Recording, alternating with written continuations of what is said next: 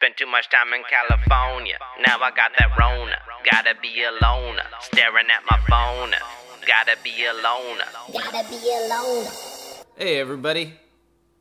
Welcome to this edition of the Alona Virus Podcast. Uh, we're at what, week three, four, something like that, of doing this quarantine thing? Things are pretty weird. Um, I feel like the vibe is changing a little bit. Let's check in. What's the date? April uh, 4th, 5th, something like that. Uh, I went for a run outside today for the first time, and I did not like it. I saw some people on bicycles, and I went to the other side of the street, but felt weird. It was a windy day, and I was like, ah, I got droplets coming at me. I, and there were a lot of people out. It just, and I, you know, normally around here, I don't see any cars. So just the fact that there were people was bizarre. Yeah, it made me feel kind of uncomfortable. I don't know if I'm going to do it again. But uh, I've kind of gotten to a point where I'm starting to feel creative again, working on some things besides this podcast. So I'm going to maybe get to a more normal uh, release schedule once a week, maybe twice a week. But I've tried to put them out as, as soon as I record them because I feel like things change so quickly. Uh, things like you know news and what's relevant and which tigers have uh, been infected with the coronavirus. So um, yeah, that's the main news. All all of the all of the memes in the zeitgeist right now are just combining into one and living inside the British Prime Minister, I suppose. Which is actually sad. I mean, he might, you know, he's in intensive care. That's not good. So I won't make any jokes about him. Seems like a nice man uh, with a just a bad Dumb and Dumber haircut, and that's okay. I hope he I hope he gets through us through this. Uh, I hope we all do, and I know we will. But just you know, it's weird. But uh, again, to illustrate the fact that this is such a global thing, I talked to my friend Jason and his friend. Uh, I wish I had formally gotten his name and, and things, but he's there uh, with him. He says a few things. I think he's just uh, he was there as a a true Japan expert. Jason's lived there for a while, but he didn't he didn't grow up there, so uh, he wanted he wanted someone there. I think to feel more comfortable, and he, he provides some uh, some insight here and there. And if you're watching the video, you can see him there as well. Seems like a nice man. But what you'll also notice is that the two of them are within six feet of each other, and that's because Japan has not instituted any sort of lockdown or quarantine or social distancing regulations, which is uh, it's different than the rest of the world. Not everywhere, but most of the rest of the world, especially for you know uh, countries like Japan, you know, on that level, that economic level. Um, you would think that things would be different, and we talk about that, why that might be, and if it's some severe oversight or maybe they're just they're just nailing it. It's hard to say. Um, this was recorded on uh, on Saturday or Friday, uh, nearly a week ago. What's today? Today is Monday, so no, not nearly a week ago. It was recorded on Friday, so there's a little bit of lag. Uh, but hey, it's it's it's hard to know things like this. The tough stuff is uh, is really getting tougher. But uh, yeah, listen in. As as you know, we're not in the same room. The audio is a little weird because it's Zoom and we're across the globe. I woke up at 6:30 in the morning to have this conversation because there's a 13-hour time difference. My brain's a little wacky.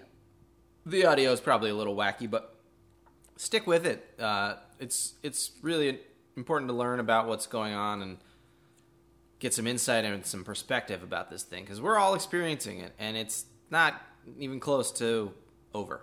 So, uh, let's see. Uh, I don't even remember what I said. I woke up six thirty, had this delightful conversation, and then went back to bed. So, uh, I'm just as interested as you to see what we we talked about. Uh, okay, here's the Alona virus with Jason and friend from Kumamoto, Japan. Cheers. Uh, hi, dozo. Well, hopefully this goes well. My brain's a little uh, unactivated at the moment, but uh, I'm uh, I feel like uh, all right. Let's get into it. What's what's the general vibe like in Japan about coronavirus? Like it seems like from what I've read, uh, it seems to be like an anomaly in like globally and how either it's being handled or how people are kind of uh, uh, dealing with it. It's it's um, like I'm not like I haven't been in any other country, so I don't know how directly to compare what the sort of feeling on the street is. But here it was like about a month ago, like early March, was when the coronavirus first came out, and like there was the the princess cruise ship. Princess. Mm, there was there was a cruise ship in Japan. Do you remember that? Where like the cruise ship was like docked in Japan, but they wouldn't let the people out because coronavirus was on the cruise ship. Yeah, I heard about that. Uh, that was like that was the main news, and that sort of freaked everybody out. And that was when they canceled school for the next month, and people were sort of freaked out. But then uh, they didn't really follow through with that, and just sort of didn't have any specific guidelines for after that and people were sort of like questioning this was before like america really got hit hard before italy really got hit hard so sort of like why are we you know being this uh you know it's, it's still not that scary yet but you know they canceled school and uh the, they're quarantining the uh, the cruise ship and so that happened and sort of put everybody on edge. And then there was about two or three weeks of almost nothing happened. Like there was a couple cases like here and there, and it sort of petered out, and it seemed like um, it wasn't that big of a deal. Maybe, and maybe it would just go away by its own, or like it was another. It was a problem for other countries, but Japan sort of maybe isn't going to be affected by it for some reason. Was sort of the general feeling, I guess. But then the past week is where it started to get more become more of an issue in Tokyo and it spread uh, throughout the country. It's still, I mean, pretty low compared to you know Europe and the U.S. But now we're looking at Europe and the U.S. and seeing how you know, crazy things are going, and now uh, everybody's trying to work to not end up like what's happened in Europe and and uh, the U.S. But there's still a lot of people that aren't really like it's not happening to them. It's not in their town. They don't know anybody that's infected and stuff. So they're still uh, you know going out and doing things. And it's still it's not nearly as, as it's not locked down at all. Tokyo is maybe a little more uh, strict about what they're doing, but here in Kumamoto, like it's not locked down, but there are a lot of shops that are closing just because even though it's not locked down, there's you know like a, maybe eighty percent fewer customers or fifty percent fewer customers, and with that much of a hit, like it's just cheaper to close your shop than to have to pay, you know, staff wages and electricity bills and stuff like that. So it's, yeah, I mean that's the general feeling, I guess, and how it's changed over time. So you're, I guess I should say that you're in uh, in Kumamoto, which is Yep. somewhat Yeah, removed from like Tokyo and things that people know well. Yeah, yeah. It's uh, Kumamoto is on the southernmost large island of Japan called Kyushu, and it's sort of centrally located there from Tokyo. It's like an hour and a half by plane, so it's like one of the further, on the far, farther than most places from Tokyo, I guess. And so it's a smallish city, around seven hundred thousand people, and but it was one of the one of the earlier places to get a case of coronavirus, and it's still for the low number of like the, the smaller population that it has. I think we right now have 15 confirmed cases in the prefecture, which is I think about a million and a half people. Wow. Which is still, I guess, low compared to like Europe and the U.S., but uh, it's higher than a lot of other prefectures of similar populations. Well, um, one thing I was reading is that uh, there's obviously politics like embedded in this in every country, and it seems like um, from what I have read, the consensus seems to be that Japan may have created a false sense of security, like through lack of testing or just because of the whole like Olympics thing, and like to try to not, um, you know, scare people away essentially. And uh, and now that that is changed, there seems to be a little bit of like a walking back of that approach and like more testing and all, all that stuff. And like, do you think that that do you have any way? I mean, you don't have no way of confirming that, I guess, but do do you think that that might be a real thing? Um, like I really like to believe that people or the government wouldn't do stuff like that, and that you know it would be nice to believe that, but there's there's questions and stuff. I mean, Japan sort of uh, uh, when the like the earthquake, tsunami, and the uh, the, uh, the nuclear power plant, uh, when that whole thing happened, like there's a an issue with covering up information there, not releasing information properly, and not being straight with people. And so there was a lot of sort of trust issues there, I think, between sort of the government and maybe not even the government, but the the uh, like the power company and the public. And so there was there were trust issues sort of that uh, occurred as a result of that. I'm not super specific. I'm not super knowledgeable about that either, but that's just the general sort of feeling. And then now like i mean it's easy to say that you know because they have the olympics they want to just uh, you know keep everything as quiet as possible keep everything as key and uh, not make a big deal out of anything so that they the olympics go off without a hitch and that they're able to you know not take the huge hit that involves you know either canceling the olympics or putting it off for a year and i make understand that because there's a lot of money there's a lot of it's not just you know one company involved in the Olympics. It's you know it's a whole huge swath of businesses, individuals, and government organizations throughout the whole country and like throughout the world that are involved in the Olympics. So there's a lot of there's a lot of money at stake. There's a lot of yeah, just a lot of money at stake, and so I can sort of understand that. And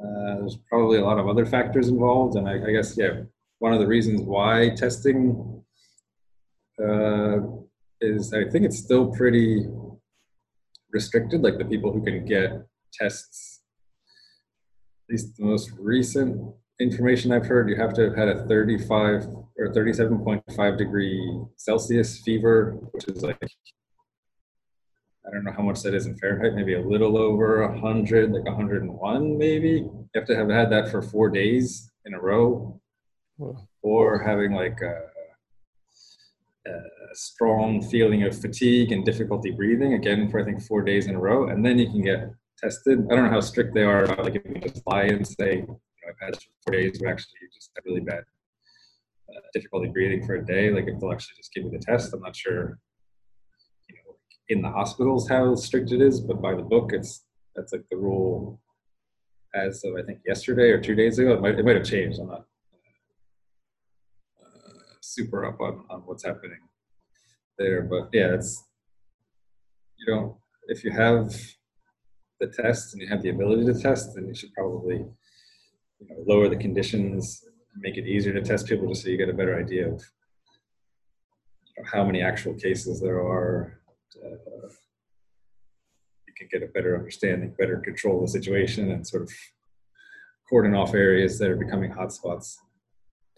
Get ahead of you know the spread. Yeah. Well, it seems like that's uh, common practice now throughout the the world. Is. And but given how uh, like just we know if we know one thing about the coronavirus, it's that it's really really contagious. So it just seems like either Japan is doing something really right or really wrong. And it's hard to know at this point what which one of those that is. Um. Do you think like Japanese culture like would play a role? I feel like there there might be some element of like for instance, there's a different uh, just culturally different. Um, uh, I don't know, like maybe social distancing is not that foreign of a concept to to Japanese. Like, th- there's not a lot of handshaking and that kind of thing, right? Like, there's a little bit of a cultural aspect that might make it more difficult to transmit the disease. I feel like probably not, but like, do you think that that is a real thing? Uh, when it's first started spreading through Italy a lot, like this is after Japan had sort of gotten a couple cases, and then it sort of uh, you know settled down a little bit, and then Italy started going crazy. Like I heard from a couple people saying, you know, like well, Italians, you know, when they greet each other, they kiss each other on cheeks, they hug each other a lot and stuff. So like Japan doesn't ever touch other people really. so, which Is that I true? mean, like it's i mean people will like pat each other on the back like more like people on the friendlier side will you know pat each other on the back and handshakes in business are not uh, not well i guess between well as a, I'm, I'm a foreigner so that's people will sometimes like you know give me a handshake when they could when they wouldn't give another japanese person a handshake i guess so i get handshakes fairly frequently when I meet somebody new or like when I'm seeing somebody for the first time in a while. There's there's some like Japanese people who you know go out of the way to, to shake people's hands and stuff, like politicians, stuff like that. But I mean, it is a lot less touching than even the U.S. Like the U.S., it's like hugging is is a fairly common thing when you see somebody the first time in a while or yeah, France is also kissing on the cheek and, Sure. uh, and shaking hands and stuff. So I mean that could I mean that's probably a factor. I don't know how big of a factor it is, but it could be factor. I mean if it's like if it's not airborne uh, and like you need to have some contact or like it doesn't last very long in the air or something and the most direct way to, to spread it is through direct contact then i guess you know not touching people is a good way to sort of you know, prevent or to get a hold on the spread Yeah. Uh, Um, um, so I don't know much or really anything about like Japanese government or or healthcare and that kind of thing. But do you think that if there is to be like a a huge spike in cases, because the like demographically Japan is a fairly old country, right? So potentially vulnerable to um to some like poorer outcomes um, given the statistics that we have. But do you think that Japan is able to, or, is it equipped to take like a big, a big epidemic, like a local epidemic? Is that have they seen anything like that? I mean, what are the general facilities like? Do you have access to healthcare, like that kind of stuff? Like how do how do general people interact with the healthcare system? Um, like here, it's it's a national healthcare system, so like almost everybody has health insurance and stuff. So it's not. Uh, I think that's sort of a big difference from what I'm hearing from people in the U.S. Is like if you don't have health insurance, then you're sort of hesitant to go to the to the doctor. Whereas here, like it's just if you just have a cold, you go to the doctor to get medicine. It's also kind of a little bit different because the medicine available at pharmacies is a little different. Like uh, you can't get decent cold medicine here without a prescription, whereas in the U.S. you can you know you can get by with uh, like non-prescription cold medicine.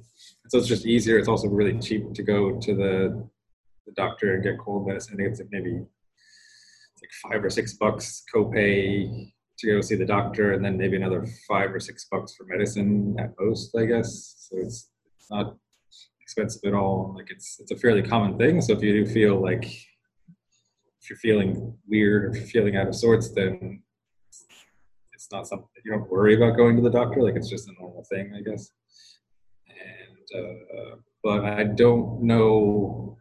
I don't have any idea about how many you know like beds per person or how many like what the actual facilities how they compare to those like overseas and stuff. I mean, everything seems fairly well equipped and during normal times isn't really overrun, I think. And there's there's a, there's a couple really big hospitals in Kumamoto City. So in normal times it's okay, but I think if, if you know a good percentage of the population gets infected, I think it's probably going to be a rough time. And I don't know if there's anything like administration wise. I don't know if there's anything the national government's doing to sort of prepare hospitals for what could come. I mean, they might be doing something. I would be surprised if they weren't doing something, but uh, just I'm not a professional or I'm not really, you know, directly uh, involved in the, the healthcare field, so I'm not sure what's going on there. And okay, as far as like um, I was reading that the prime minister issued something like this week that they were going to send two masks to every family, which seems like I don't I I thought it was silly, but like does that is that how people are taking that over there? Uh, we both sort of laughed when you mentioned that, and he was yeah. like, Etsy was also telling me like, you don't talk about the masks, like I'll, I'll remind you to talk about the masks because it was sort of I think it was after I think France or Spain and a couple other countries had sort of been like we're giving you know all of our citizens however much money. The U.S. also came out and said, you know, we have this big stimulus thing that's going through. We're going to give each person this much money. And then after that, like, yeah, the Prime Minister Abe comes on TV and he's wearing this like tiny mask. Like, it's like here, it's the kind of mask that elementary school students wear. Like, there's sort of like like just barely cover your nose and doesn't really seem to do anything. so he's wearing that and saying like, you know, we're going to give two masks, not even per person, it's two masks per address. So like if it's a family of four, then only two people get a mask.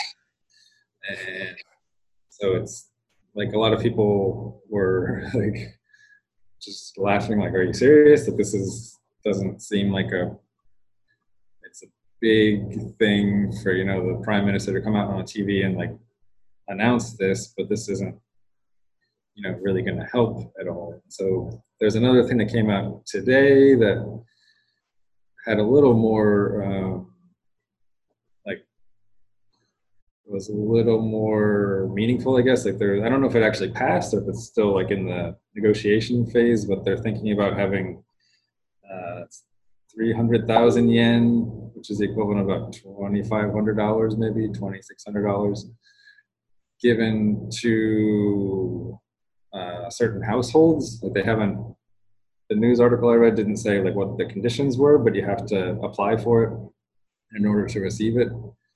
And uh, so that might be a good thing. Like one of the conditions for that is that you have to show that you're income has decreased as a result of the coronavirus. And So, like, I mean, to be honest, like everybody getting a thousand dollars, everybody getting two thousand dollars is good for some people that don't have enough money, don't have any money. But there's probably a lot of people that a thousand dollars is not like rich people. A thousand dollars is not a big deal, and essentially that money is kind of wasted on them, I think. And so having it you know not just a blanket you know donation to everybody having people actually have to you know apply for it is i think a good hurdle and so that ensures that maybe you know maybe you know 90 instead of 100% of people who don't need it get money maybe you end up with 70% of people who don't need the money get that money. So you have you know there's a little bit on a countrywide scale that's that's a decent amount of money and so you can use that money elsewhere hopefully in more effective ways. And so yeah but everybody's yeah laughing about the mask thing and sort of criticizing the government about it. So so far, the stimulus package in Japan is two children, two child's masks. Child's mask been, uh, like since I own a business, like me and other small business owners are sort of worried about what kind of support the government will have. And so one thing that one kind of big thing that came out is like there's a an interest there's interest free loans that are coming out where the interest is covered by the government. And so you can get loans again it's not free money it's just you have to pay back the loan like a normal loan it's, it comes through the bank. But that's i mean it, it's handed out a lot easier from what i understand and like we don't want to use that money but it's the good thing to you know have a couple you know, like 20 or 30 grand in the bank account just in case you know things last a bit longer or the, the economy tanks a lot harder than every people, everybody's expecting. So that's one thing. There are also a couple other sort of programs uh, out there to help um, pay for uh, like your employees. Uh, I can't think of the English Like word. a like a payroll protection. cover, cover payroll, I guess, and uh, so that would be helpful because I mean, if you like, usually employees' payroll is either the biggest expense or one of the biggest expenses that you have to deal with, and that's something that like uh, directly, you know, affects people. Like it's it's people's income, it's people's what they're how they're living, and so if you you know suddenly can't pay them anything, that's a pretty big uh, that has a pretty big effect. So those sorts of payroll support uh, programs. There's one that I was looking at that's it's not a loan; it's an actual like Grant. subs- like grant that covered the. Uh, it'll cover. I have to read more specifically into it, but it like depending on the size of your company, it, the percentage that's covered uh, changes. So that would be pretty helpful. Is uh, is unemployment a thing in Japan? Um, I haven't heard any direct stories of people getting laid off yet. I mean, Japan really only it's been this sort of this past week where things have gotten sort of real, I guess, like a uh, um, hot plus plus things. Uh, 32ぐらい切ってる。派遣じゃない。うん、32ぐらい切られる。 Oh, so he's, as she says, I'll translate for as she. Uh, there's a there's like an amusement park kind of in the next prefecture over, and they fired 30 of their like sort of contracted workers, I guess, and so I guess there are places, especially places that are relying on tourism, are probably most heavily hit. But um, the tourism has been off for about a month now, and so uh, also told me a little bit earlier that there's like a sort of a well-known like Airbnb, sort of like a bigger Airbnb place in Fukuoka, which is like the the, the main city on Kyushu. It's a pretty fairly big city, and they like completely went out of business at the end of March already, and so probably places like smaller places that really rely on tourism are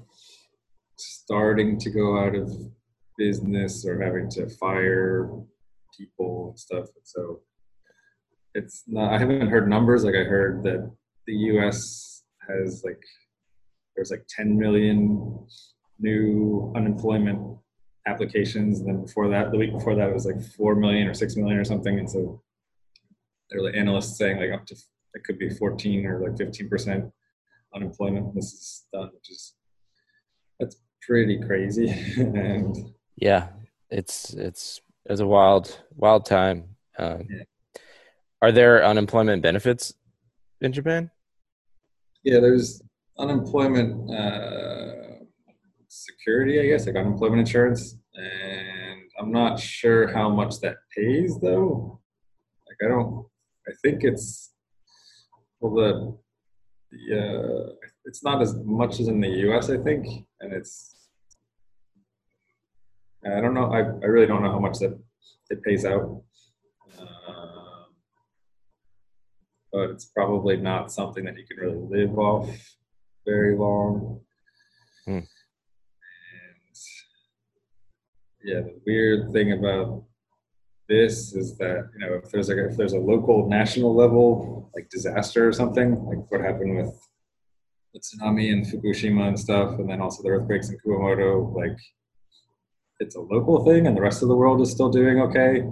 And so you know once the local area gets back on its feet, it's uh, it can sort of rely on the rest of the world to come back and you know, you know visit and sightsee and tourists like come and bring money and you know trade can sort of resume back to normal. But now that you know, the entire world is in trouble, there's no other place to sort of rely on, and so the entire world goes into you know 15% unemployment, 20% unemployment, 30% unemployment. Like that could be pretty big, I think. Yeah, I don't really know what to expect. I don't think any of us do. Um, but are are your lives direct like other than you know you, you have fewer fewer clients or uh, you know your business is is down um, are your lives like daily lives affected yet? Or do you think that they won't be? Or like what uh how how are things different for you? Well, like for me, it's like we have like our company is translation and interpretation company. Like we have an office for that, and then we also have a bar, and it's sort of two very different things that we do at the same time, and uh, it takes a lot of time and it's kind of difficult at times but uh, the translation and stuff, we're still working on projects that we're sort of finishing in the end of March or like in mid April. And so we have, we're still working on that and we're sort of busy finishing those projects, but we're sort of worried about if anything will come after that, if there's anything new that we'll be able to do in the future. And so that's, that side of the business is just sort of worrying about where our next work is going to come from, if there's going to be any work. Bar itself, we already we closed the bar starting, I guess, a couple nights ago, and uh, just because there was no custom, like there was not really that many customers at all. And the, uh, the mayor of Tokyo, she came out and said like, these are the places you should avoid, and it was like bars. Um, like sort of lounge places, like karaoke, and, hmm. yeah, those clubs, yeah, like places that also concert houses, I guess, and stuff like that. And so bars was bars were listed as one of like the, you know, bad places to go. So nobody's going to really, not nobody, but almost nobody is going to really go to bars for this foreseeable future. So we're in the process of switching from a bar to a hamburger lunch place. So I've been making hamburgers the past couple um, past couple days, just sort of trying to, you know, get the right sort of way to make them. I'm not a hamburger expert by any means. Like I like hamburgers and I've eaten a lot of hamburgers and I think I know what a good hamburger tastes like, I guess. That's my only real sort of qualifications. So, but I mean, if we don't do that, um, like there's nothing, like nobody's gonna come to the bar, so it's better to just try doing hamburgers. We have like a good network of of friends, and we, as a bar, we we participate in a lot of markets and stuff. and so we have like a decent like following on, on social media and stuff like that. And so um, if we really lean hard on social media and telling all our friends and getting their friends to tell their friends about that, then uh, it might turn into something good. I mean, that's sort of what we're hoping happens. Like we're going to try and involve as many people as we can, get as many people you know, to try hamburgers. And Well, let's give it a let's give it a plug in case anybody hears this. What what's the where can they find it? Uh, they can find our hamburgers. If nothing's really set in stone either, there'll be the name of our bar is Voyager in Kumamoto, and if you follow us on Instagram or Facebook, uh, we'll have more information in the near future. We're waiting on uh, gas. We don't have gas in our bar, but we need gas to to uh, for the the griddle, and so we're getting a griddle if we can get gas put into the bar, then we're going to get a griddle in the bar and uh, make hamburgers that way. And but yeah, we're still waiting on the gas guy to, to call me back and get everything to go ahead. So once that, if, if we get approved for that, then hopefully within the next week we'll have hamburgers ready for people to eat. We're going to be doing take. It's going to be takeout, and we're going to be setting up a drive-through uh, not really sure how well that's going to work. Like we have a the person who has a shop next to us has a little space in front of their shop where people can pull by in their car, and we're going to have people just, you know, hopefully order beforehand and then just come to pick up their food by like in their car. That way you don't have to get out of your car. There's very minimal touching. Everything will be paid beforehand, so uh, there's no exchange of money. Uh, and you just you know get your food and go. And so hopefully that will be you know a good way to sell food, a good like a convenient way for people to pick up their food, and then a good way to prevent the spread of the coronavirus because that should be sort of the main uh, thing on everybody's mind is what they can do to minimize contact between people. Yeah, I mean it it is hard because everybody wants any small business to survive and to be supported but like you got to think of you know the health of the world or the even just the local population and kind of prioritize that. So it's been a really hard thing for you know i'm i'm not a business owner but like i see people like so many of my friends are and people around me and it's just hard to like not go support everybody at this time and it's a it's a weird trade-off that people are mm-hmm. having to make I mean, if it's a, an earthquake or yeah, some other natural disaster, you can usually go. It's okay to go see people and to go, you know, eat at their restaurant or to go you know, drink at their bar or whatever. But here, you can't go support people. You, you can't. Yeah. Spread the virus and say it's sort of like a, a really weird situation. Even if people are, you know, very feeling very charitable and they want to help out, there's a lot of businesses that you you can't really help out because they you know, it relies on you know close contact or sitting in close contact with other people while you eat your meal or while you while you drink and so it's sort of strange Yeah. strange- how about you Itchy? what's how's your life changed えー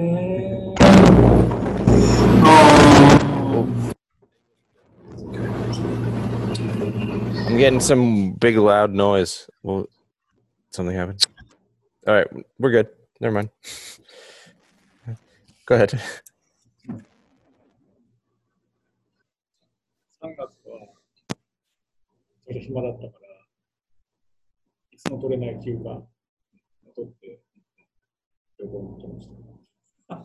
He says that she works at there's an international center in Kumamoto. It's like a place where they have information for like foreigners living in Kumamoto, visitors to Kumamoto, and they also have like uh, meeting rooms and like conference hall places and uh, places where you can rent and do you know hold meetings and places and stuff like that. And he said that March was really slow, so he was actually able to take time off, which is kind of rare and sort of difficult to do normally. And so we took time off and went on a, a short trip uh, to like the, the next island over, I guess. Hmm. That was a good thing, I guess. That was a good thing. Yeah. Oh well, that's that's good. Get it in while you can, I guess. Um, what uh, what was this project that I saw you posted about? Like a mapping project that involved the Uh, coronavirus.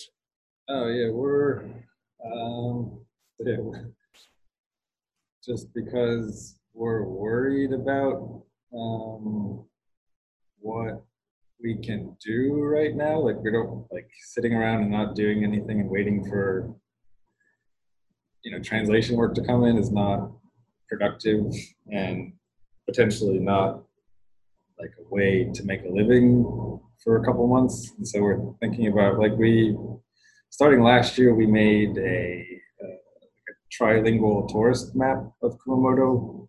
And this year, like it's a yearly thing, and so this year we made we updated it and you know added new restaurants and stuff, and changed some things.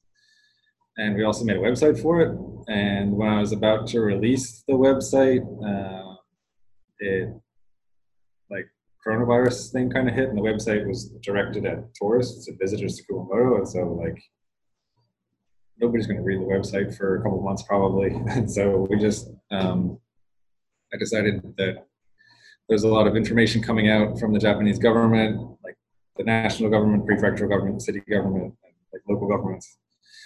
And it's all coming out in Japanese, but not much is available in English right now. So we're trying to, just translate what we can, I guess, and put that up on our website because well, I guess like the benefit for us, like if we can get traffic coming to our website, the website will maybe go up in, in search rankings once once everything sort of settles down a bit. That's sort of like the one business business minded way I'm sort of convincing myself that this is a good thing to do. But I mean, there are a decent number of people in living in Japan and living in Kumamoto that don't speak Japanese and especially don't read Japanese. And so for those people, hopefully it can be a little bit more help. I mean, a lot of the information that we've put up, we haven't put up much information yet, but the information, some of the information we have put up, it's like if you're, if you have this problem, like contact here, but they only speak Japanese, so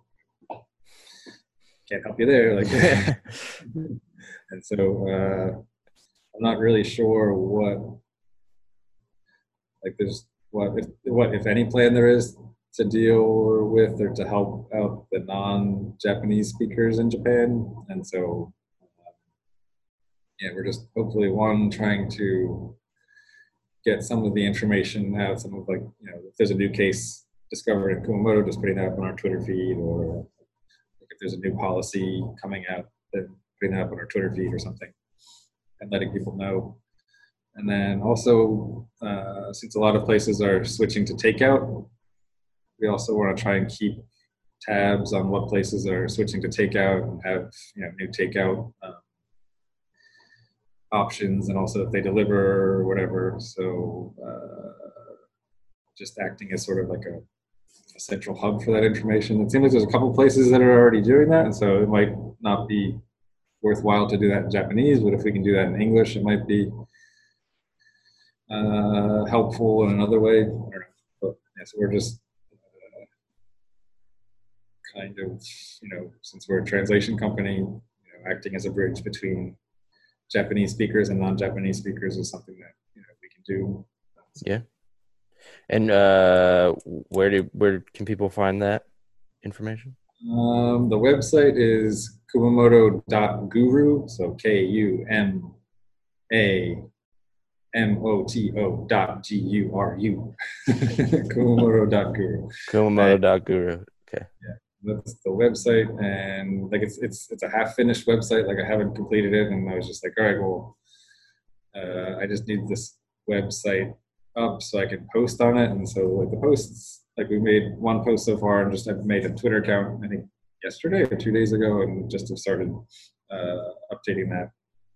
And so uh, as more people like suggest information that I should put up there, or as more developments occur, then I'll definitely be uploading to Twitter. And uh, what's the Twitter? Twitter is Guru Kumamoto. And yeah, so there's, I've just been up, like, we have a really good mayor in Kumamoto, like, it's really pretty, like, um, down to earth guy. Like, I mean, he, he does some things that people disagree with, like, he wants to move the city hall, I think, and that's something that people sort of pushing back against. But, uh, Like pick up and move a building or change the location of uh, location of the building. And this is before coronavirus. Like right now, he's just his hands are completely filled with corona, like handling the situation. But uh, he has a really like he's really active on Twitter and fairly open about what he's doing and fairly like uh, uh, honest, I guess, about what he's doing. And I think a lot of people sort of respect that. And like he's sort of uh, I don't know, he's not Twitter famous, but he has like a, a decent number of followers all throughout Japan, just because he's really active and like a pretty uh, like nice guy. He plays drums. oh Yeah.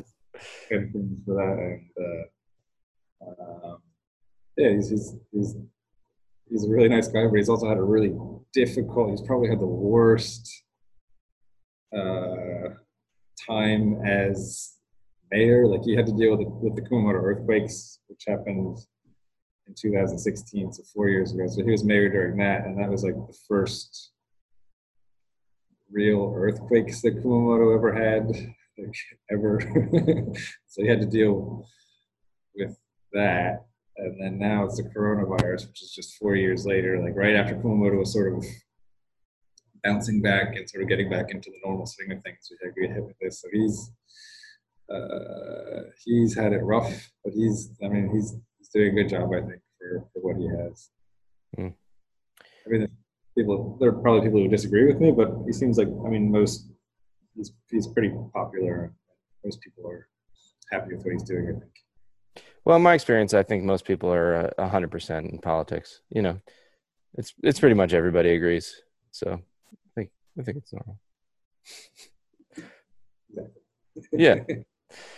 Uh, so there are a couple of questions that I have been asking all of the guests that I've had, but uh, I don't know if they all apply to Yeah. you guys. Um, you could tell me if they do, or and if they don't, you can just not answer it or say whatever you want. Okay. Um, so the first one is, if you were not in quarantine, what would you be doing right now? And I don't think that you guys are in quarantine. Yeah, we're yeah we're not in quarantine. If I like we my I switched our company. I mean, it's just a small company. It's four people, but we switched starting two days ago to have everybody working at home, and so. But my office is right behind my apartment building. Like it's like a literally like a 20 second walk, I guess. And so now that nobody's there, I get to go there because it's, it's just me. So uh, I can work in peace in sort of like a more comfortable chair. But, uh, yeah, so I mean, in that sense, we're sort of quarantining and like because uh, like my son is going to daycare still and one of the other girls that works for us she has another son that's going to daycare like we're all sort of connected that way. Like like if i meet up with my like the co-owner of my business like if i meet up with her she doesn't have young kids anymore. And so uh, she you know if she quarantines herself or if she stays in the office by herself like she'd be fine. But if i bring something to the office then i'd infect everybody else. And that would come through my son from you know his daycare. So it's a good idea to sort of distance ourselves and you know make breaks between infections, like where possible, just to you know minimize things. That's why we did it. But yeah, as you can tell, like I'm here with Etsushi, so we're we're in we're in my bar, which is closed right, Right. now. Yeah. Yeah. just the fact that you guys are together right now, I'm just like I'm in shock. so different. Uh, so right now, which is all right. This is gonna take me a second. Is it Friday night? Yep, Friday night. So normally you'd be working at your bar. Nope. No? I haven't I haven't worked in our bar for uh I guess it's almost a year now. Like just the translation has been is too busy to really be in the bar. I well since my name is Jason, on every Friday the thirteenth I work in the bar. okay. I have a couple people that only come on Friday the thirteenth and so like I go there for them and usually we do something sort of like I'll bring out a special beer or something and, and do that. So March had a Friday the 13th, so I worked that night. And then the next Friday the 13th is, I think, November. So I'm off till November. Nice. I think uh, I think there's a song about that. I'm gone till November. Yeah. Um, okay. So what what good do you think will come out of this whole situation? Um, I was talking to my friend from Germany who lives in Kumamoto, and like, you know, just saying, you know, like, be careful and stuff. And then, like, sort of what I, it would be really nice if, you know, the whole world got along a little bit better as a result of this, you know, going through a hardship together with people sort of brings people together. I think like when Kumamoto got hit with the earthquakes and that sucked. Like that was that was not cool, but it did sort of build some communities. I think and sort of brought people together and made sort of the bonds stronger. I think um, in some places. I mean, some places maybe it wasn't too much of a change, but uh, it would be nice if if uh, especially the U.S. sort of got itself together and stopped thinking of it as you know two separate parties, and you know everybody sort of joined together to work for the good of the U.S. and for the good of the world would be would be nice. Uh, and also, yeah, some of the, the more petty uh, uh, disagreements between other countries. If I think the coronavirus was going to be around for a couple months, and it's going to be a couple months where people aren't going to be thinking about you know the smaller things that they were quarreling about before, maybe. And that would be one nice thing that could maybe possibly come out of this. I don't know if it'll happen. It does give you some perspective. Yeah. いい Just ああ環境にいいんじゃない環境あほら、なんていうのみんなどこそこ行けないから、例えば動物園とか今閉まってるでしょ。で動物今超リラックスしてる。ね彼らにとってはいいみたい Uh, that she says that like coronavirus is going to be good for the environment because there's a lot fewer people out moving around and like uh, fewer people out and using cars and stuff. And also the like the zoo is closed right now, so the animals there are more relaxed. they don't have to deal with with visitors and stuff, so it's good for the animals and stuff like that. So yeah, that's a benefit. yeah, I agree. Um, okay. And what what do you guys fear? What's your biggest fear in the context of this uh, pandemic? Year. Uh, well, I got kind of freaked out a couple days ago, like just you know, like looking at the the, uh, you know, percentages. Like in Italy, it's like a ten percent death rate almost. Like, well, I mean, it's not ten percent death rate because they're not factoring in you know, the recoveries and all the the you know the carrier, the hidden. I don't know the symptom-free positives. I guess probably a proper English word, but I It, yeah, the asymptomatic cases. Yeah. many cases. Um, but yeah, there was very recently there was a. Uh, I live in sort of downtown Kumamoto, and there's I think 11 cases in Kumamoto City that were sort of outside of downtown, not really any place that I visited on a common visited frequently or, or really visited. I mean, but then the last most recent case was found. It was the owner of a restaurant uh, downtown, like maybe a 10 minute walk from like my apartment, and that sort of like made it feel very close. And you know, what if I, uh, what if I, you know, got infected with coronavirus? There's like a, that means like maybe it could be even a 10% chance that you know I die, or my kid is he's a year and a half old now, and if he got really sick from it, even if he didn't die, it would be really, you know, really traumatic and really stressful to see him in like in a hospital, like on a ventilator or something. So that that sort of freaked me out for a little bit.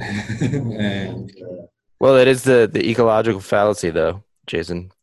If you have ten percent of your population, uh, mortality rate does not. Uh, you can't. Um, you can't uh, conclude that you have a ten percent chance of dying yourself. yeah, well, Just just to make you feel a little Make- bit safer. I would- yeah, I mean, yeah, you have to look at more numbers, and there's like all the data isn't in, so, but just at you know two o'clock in the morning when my mind's not working properly, and I'm just like, what if it is ten percent? Like, that's still going to be able. There's there's still, you know, I I know a lot of people, and so even if it's not ten percent, it was just like you know one percent of all the people I know, if they die, that would really suck. Yeah. So that was. I, I mean, right now I'm I'm fine. I think I got over that sort of mini panic attack, but uh, It's definitely scary. Yeah.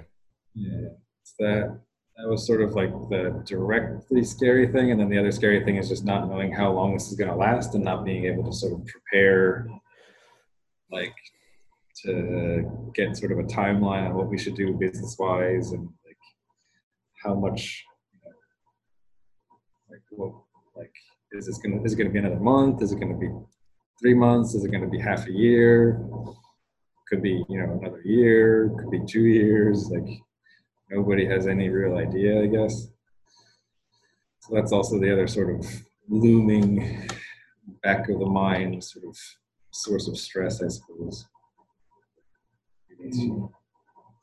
そうだね。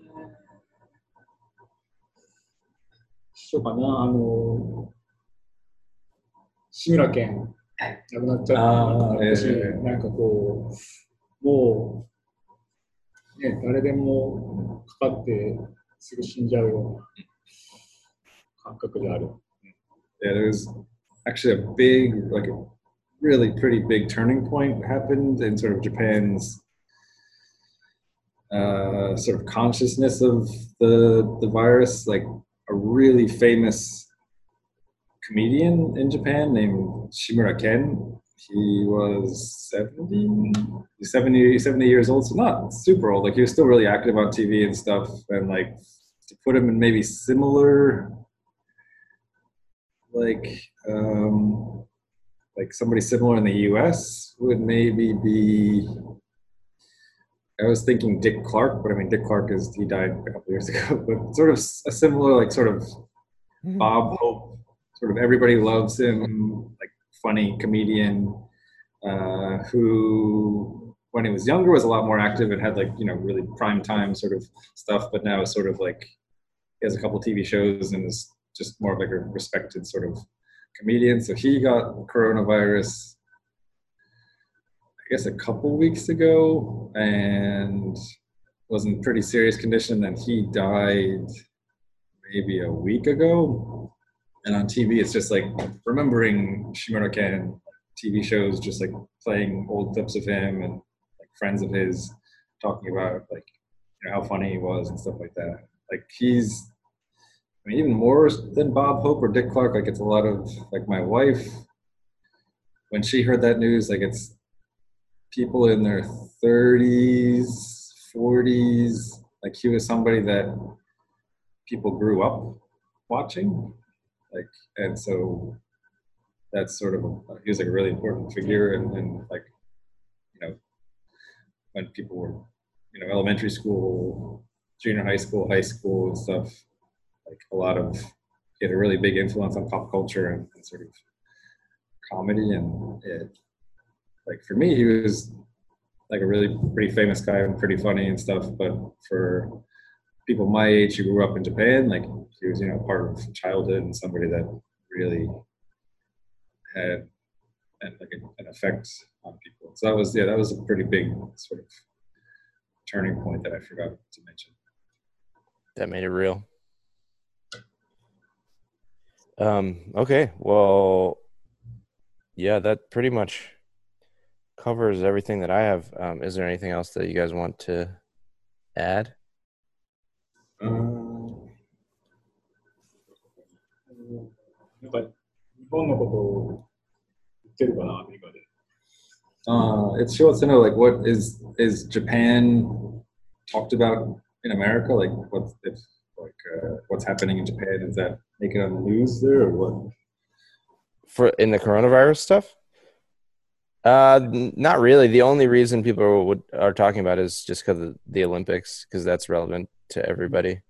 But uh, other than that, no, I haven't heard anything. Which is why you know I wanted to talk to you guys because I'm trying to just um, kind of remind everybody that this is a global thing that we're experiencing, and it's pretty it's unique. But within that, everybody's experience is unique as well.